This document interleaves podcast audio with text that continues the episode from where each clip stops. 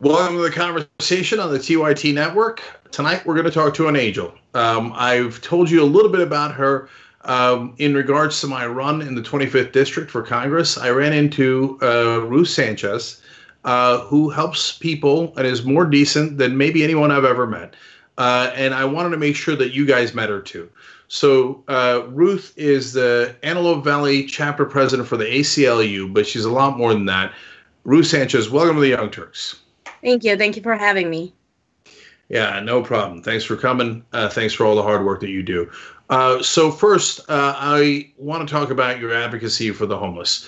So I've seen you uh, feed the homeless all over the Antelope Valley. For those unfamiliar with the LA area, uh, that's the high desert, which, yes, believe it or not, is in LA County. That's Palmdale, Lancaster, uh, that area.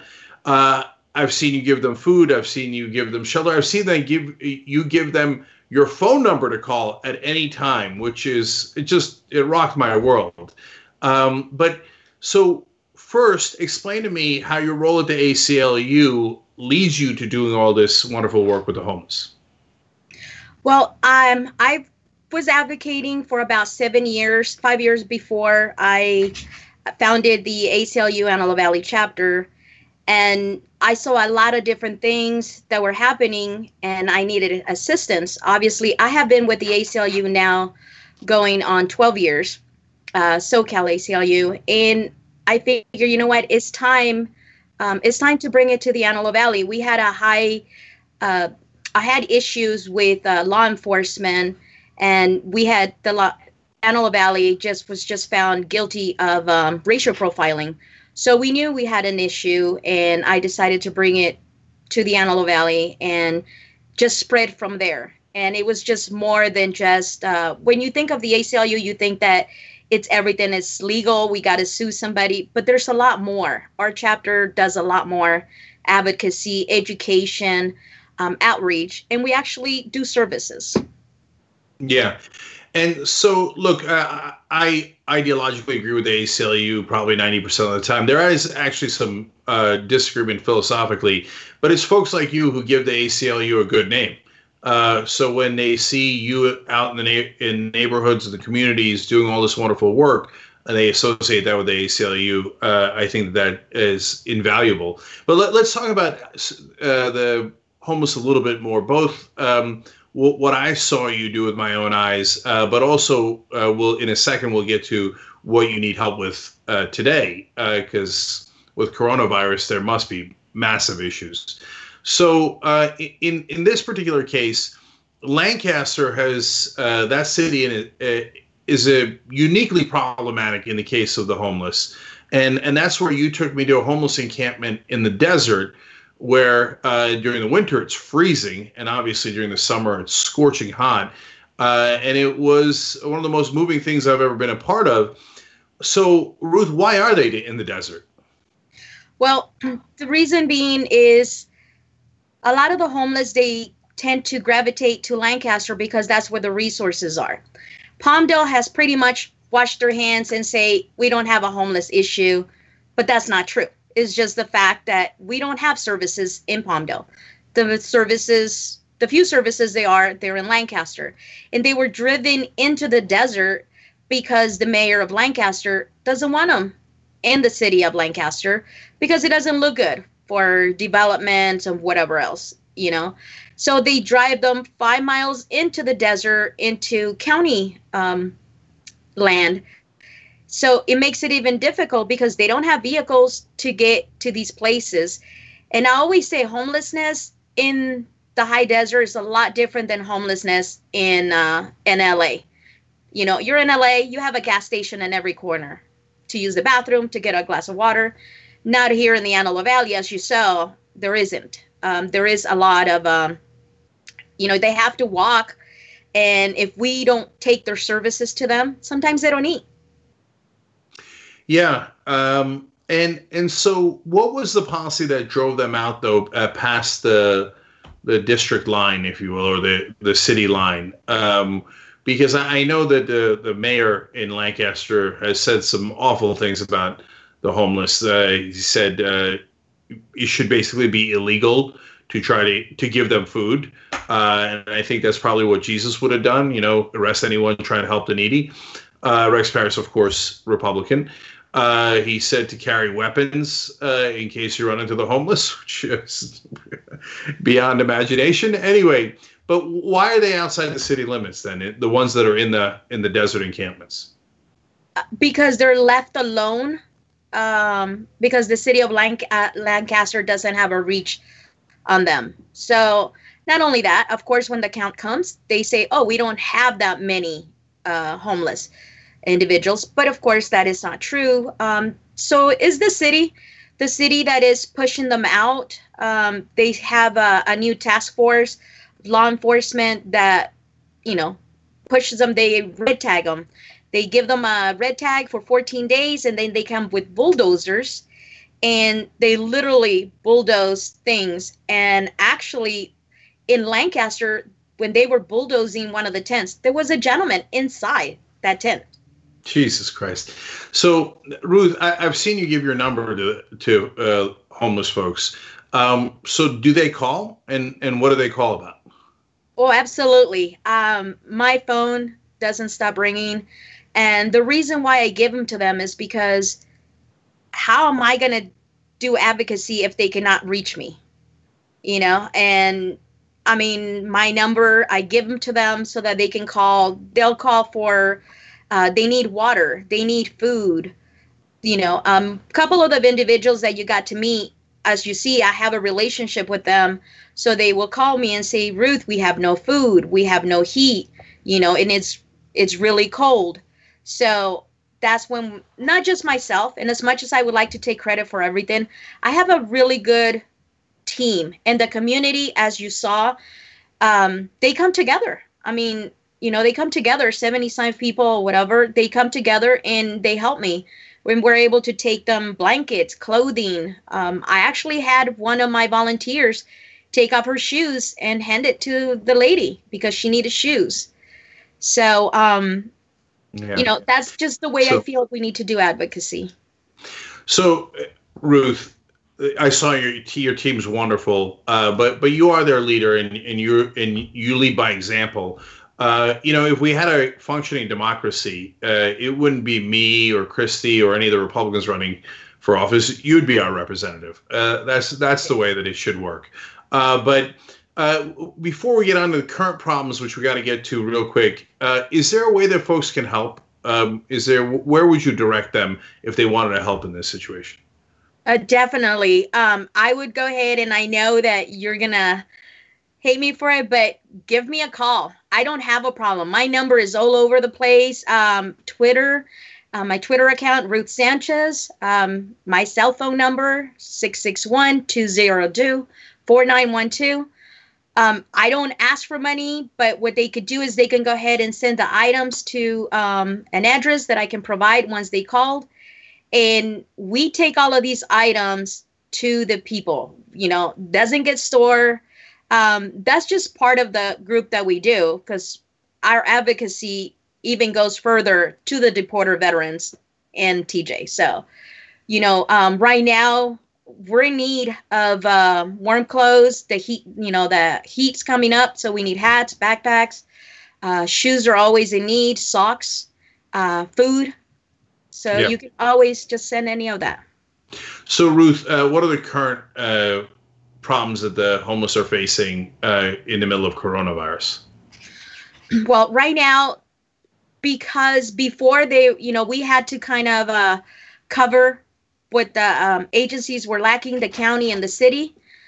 We had to come in and kind of take over on the and cover the, you know, the gaps. Well, right now we're not able to cook, so what we're doing is curb drop off we drop off a bag with goodies and we call and say, hey, pick up your bag, and it's there. A lot of individuals um, are not able to eat because these places are only serving meals twice a week.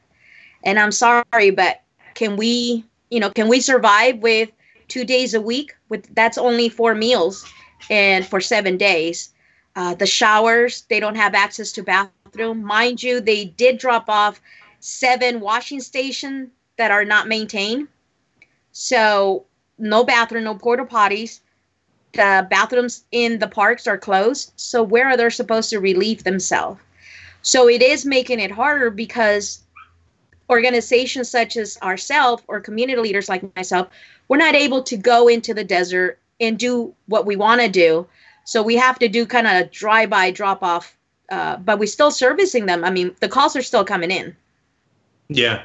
While everyone else is afraid to go outside, uh, you guys are going out and uh, providing needed relief uh, for the homeless. And, you know, we didn't get to touch on all the other work that you do, but I saw you again with my own eyes uh, every weekend day, every off day. Uh, you'd go and drive someone else somewhere else to do uh, to help other people and organize communities. Uh, Ruth Sanchez, you are the best of us, and it was an honor to meet you in the campaign. And I hope we have you back on to discuss any other drives that you're doing to help folks in the community. Thank you very much. It was a pleasure meeting you. Um, obviously, while you were here, people fell in love with you. Uh, the way you treated the homeless individuals, they love you. And you know, you you're one of us now. So if you decide to come by, definitely you know you have a place here in the Antelope Valley. Absolutely, guaranteed. All right, thank you, Ruth. Thank you. All right, welcome to the conversation on the TYT network. Um, we're all shut inside because of the coronavirus situation, obviously, and a lot of folks are watching Netflix. Makes sense. So am I. Uh, if you are, you should really should check out this show called The Innocence Files. Uh, the reason it's called that is because they're working with the Innocence Project uh, and showing you different folks who were going to be executed, but it turns out they didn't do it, uh, and they have been released. So they are incredible stories, compelling stories with compelling filmmakers. Almost everybody uh, that worked on this project has won some sort of award, uh, and that includes our next guest. Andy Grieve is the Emmy Award winning director, and he uh, directed episode eight, uh, which is called Hidden Alibi. Uh, Andy, welcome to the Young Turks, brother. Thank you so much for having me. No problem. So, uh, tell us who the subject of Hidden Alibi is. So it's the story of Alfred Dwayne Brown, who was convicted of a 2003 murder of a police officer at a uh, check cashing in Houston, Texas. And from the day he was arrested, proclaimed his innocence, had a very solid alibi.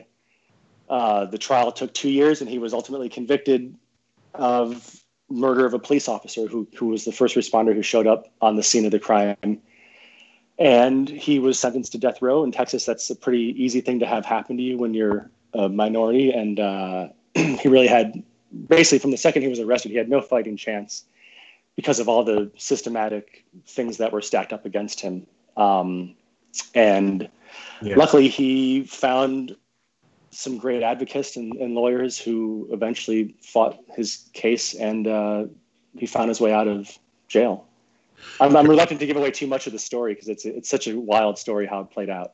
Um, yeah, I hear you. I mean, it is a show, and it would be a spoiler alert uh, in a sense, right. but, right. but but we do. I do want to discuss some of the details because they're yeah. they they're just they're important to the national conversation, right. and uh, and it, good to hear that the lawyers do good work. Uh, they really do. They get they get a bad rap, and of course it depends sure. on the lawyer. Yeah. But uh, in, in, this case, um, why did they think it was uh, Alfred in the first place? If they ever thought that. Basically, it was just word of mouth. Like some people, there was a housing project called the Villa Americana that he was. He didn't live there at the time, but he had a girlfriend that lived around there, and he, you know, he was basically a scene, a player in that scene, and he was also an easy person to you know, sort of frame for this murder because he wasn't from Houston. He was originally from Louisiana, and he was a bit of a fish out of water, and he was a little bit, you know, not as street savvy as some of the other guys. And his name kind of came up, and as soon as that happened, the cops just were all over that, and he, he just he kept he just get just it just steamrolled in, in, in every possible way against him. But there was no DNA, there was no fingerprints, there was no eyewitness putting him at the scene. I mean, there's just nothing that you would see in a traditionally in a case that would put someone on death row. Well, I'm, I'm glad they gave him the yeah the death penalty on that. It's unreal what they. it's crazy. Um, Yeah, I mean, it, this is from 2005. It's not like this is from 1965. No. I mean, it's it's like a stereotype. Oh, the guy who that stranger from out of town. Let's Right. frame him. right. Uh, he must be the dangerous one. and the people who they who they decided to believe were highly irreputable. You know, there was there was not a lot of good eyewitnesses or even anecdotal accounts of where he might have been that morning. It was just worse than hearsay. You know. It- It's also amazing to me that they don't actually want to solve the case of a person who shot a cop. Like, don't you want to No. catch that actual guy?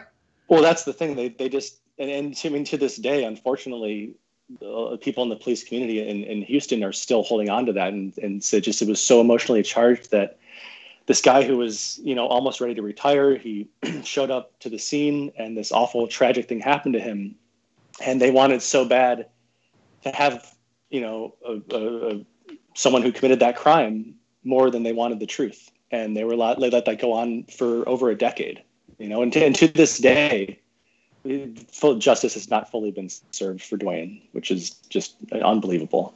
Just quick aside here, because justice matters on both fronts. Did they ever catch the real guy who did it? No, and they haven't really even looked for him. And, and there's bits of evidence. We couldn't go into all this in the show because of the runtime, but there was some people that they should have looked into closer. Um, and from our research, it's very clear that there's things people are not saying that you could probably get people to talk about. And um, but no, they didn't. They just want to say Dwayne's their guy, and they they they want to keep saying it to this day. And um, Yeah. you know, You know, if the family has got to be. I mean, if I was part of the, family, I can't speak for them, but if I was part of the family of the victim, I'd be so mad that his former colleagues right? aren't actually trying to get the guy who did it. Uh, so if you watch the show, it's crystal clear that Alfred didn't do it.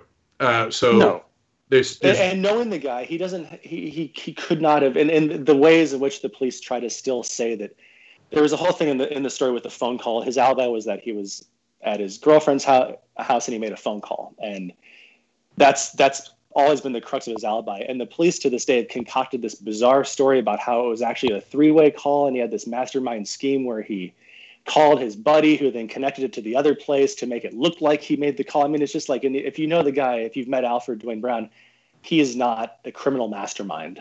So it just, it just, it just strains credulity in every possible way.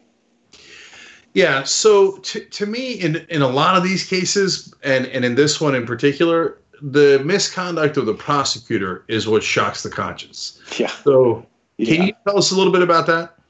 Yeah, I mean, this I, I mentioned the alibi. So basically, what what this prosecutor did, Dan Rizzo, he more or less threw Dwayne's alibi in jail until she was willing to change her story and lie under oath in the trial to be the basically star witness in the crux of the prosecution's case. So he took a woman who had no prior record. She was a young mother, you know, uh, from a community that doesn't have a great relationship with the police to begin with, throws her in jail for six months until she's finally willing to change her story. You know, and she's we, there's these transcripts of the grand jury where she's just being badgered by the grand jury to basically, you know, you're not telling the truth, you're not telling the truth, and they they say things to her like, uh, you know, you're not even gonna be able to get a job flipping hamburgers at the McDonald's. You know, just just terrible, terrible things when you should think that a grand jury process at least i mean people make the joke about a grand jury that it'll indict a ham sandwich but at least it will do that within the realm of truth. This was just full on blatant witness badgering. And for a long time it worked. They got Yeah. her to go to trial and, and lie you know and we got her finally got her in the show she's the first time she's spoken out about this ever for the, for this show and um she was on fire. She was just finally, after 15 years, was just ready to let this all out, and um, it's a really great interview. Um, Yeah. And was there any cover up of evidence that, that the prosecutor knew about? I mean, it's there. There was. It's hard to know exactly who knew what when, um, but yes, there.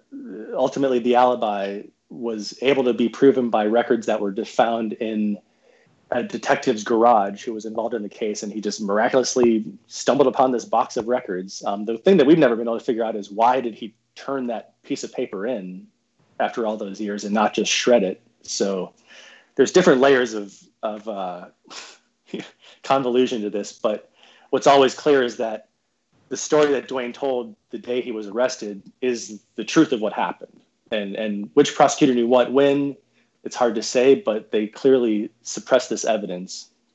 And there was an email found a decade later that showed that they discussed the evidence and it just miraculously disappeared from the server, only to be found a decade later in, in, in a box in a guy's garage. And, and none of these none of these people have been held to account whatsoever. That's the most infuriating thing.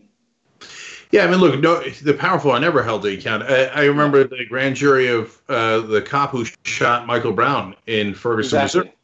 Yeah, instead of badgering the witnesses, the pro- so-called prosecutor in that case uh, wound up uh, helping the defense. He presented the defense's case, which right. never happens in a grand jury. Uh, yeah. but that's when uh, it, a cop is in front of the grand jury. When you have someone in the opposite situation, right. they badger and badger and badger until they get the lie that they're uh, yeah. look, looking for. Uh, I mean, so what is it? Is the motivation just like advance my career? If I put somebody on death row, that's a notch in my belt, and so I think in this case specifically, to me, it seems that you know they wanted so bad to have a, a perpetrator of this crime against one of their their brothers, one of the other cops, that they were just willing to do whatever it took to put a face to that crime. And uh, clearly, no one ever felt bad about it because no one's expected expressed any remorse whatsoever. Um, but it is a systematic thing that's happened across all these cases, and you see this. There's three in the in the series. There's three that are about this prosecutorial misconduct, and it's just it's so prevalent because people don't have the means to fight against it. You know, and another another person in the case, you know, took a plea deal it was his gun that was used in the crime, but he took the plea for 30 years because he knew that was his better opportunity. And and this is a bad guy who had a, had a long record. So you just it just shows you how good good people who are doing the right thing get caught up in other people's lies and, and corruption and you know you know it's not the, good yeah no the powerless uh, in this country and usually it goes with lack of money as well gets steamrolled so often yeah but that's why shows like this are so important because now finally, when you show the injustice, uh, people get pissed, and they should. Yeah, right? and it, I think that we, we we lay it out in a way that's very simple, and I think people can just understand that no matter what side of the aisle you're on or what you where you're from, like this is just these injustices need to stop, and uh, hopefully we can raise awareness about that. All right, the series is called The Innocence Files, and episode eight is Hidden Alibi. Uh, Andy Grieve, thank you so much for joining us. Really appreciate it, and thank you for doing this. Thank you so much for having me. Yep. Stay safe.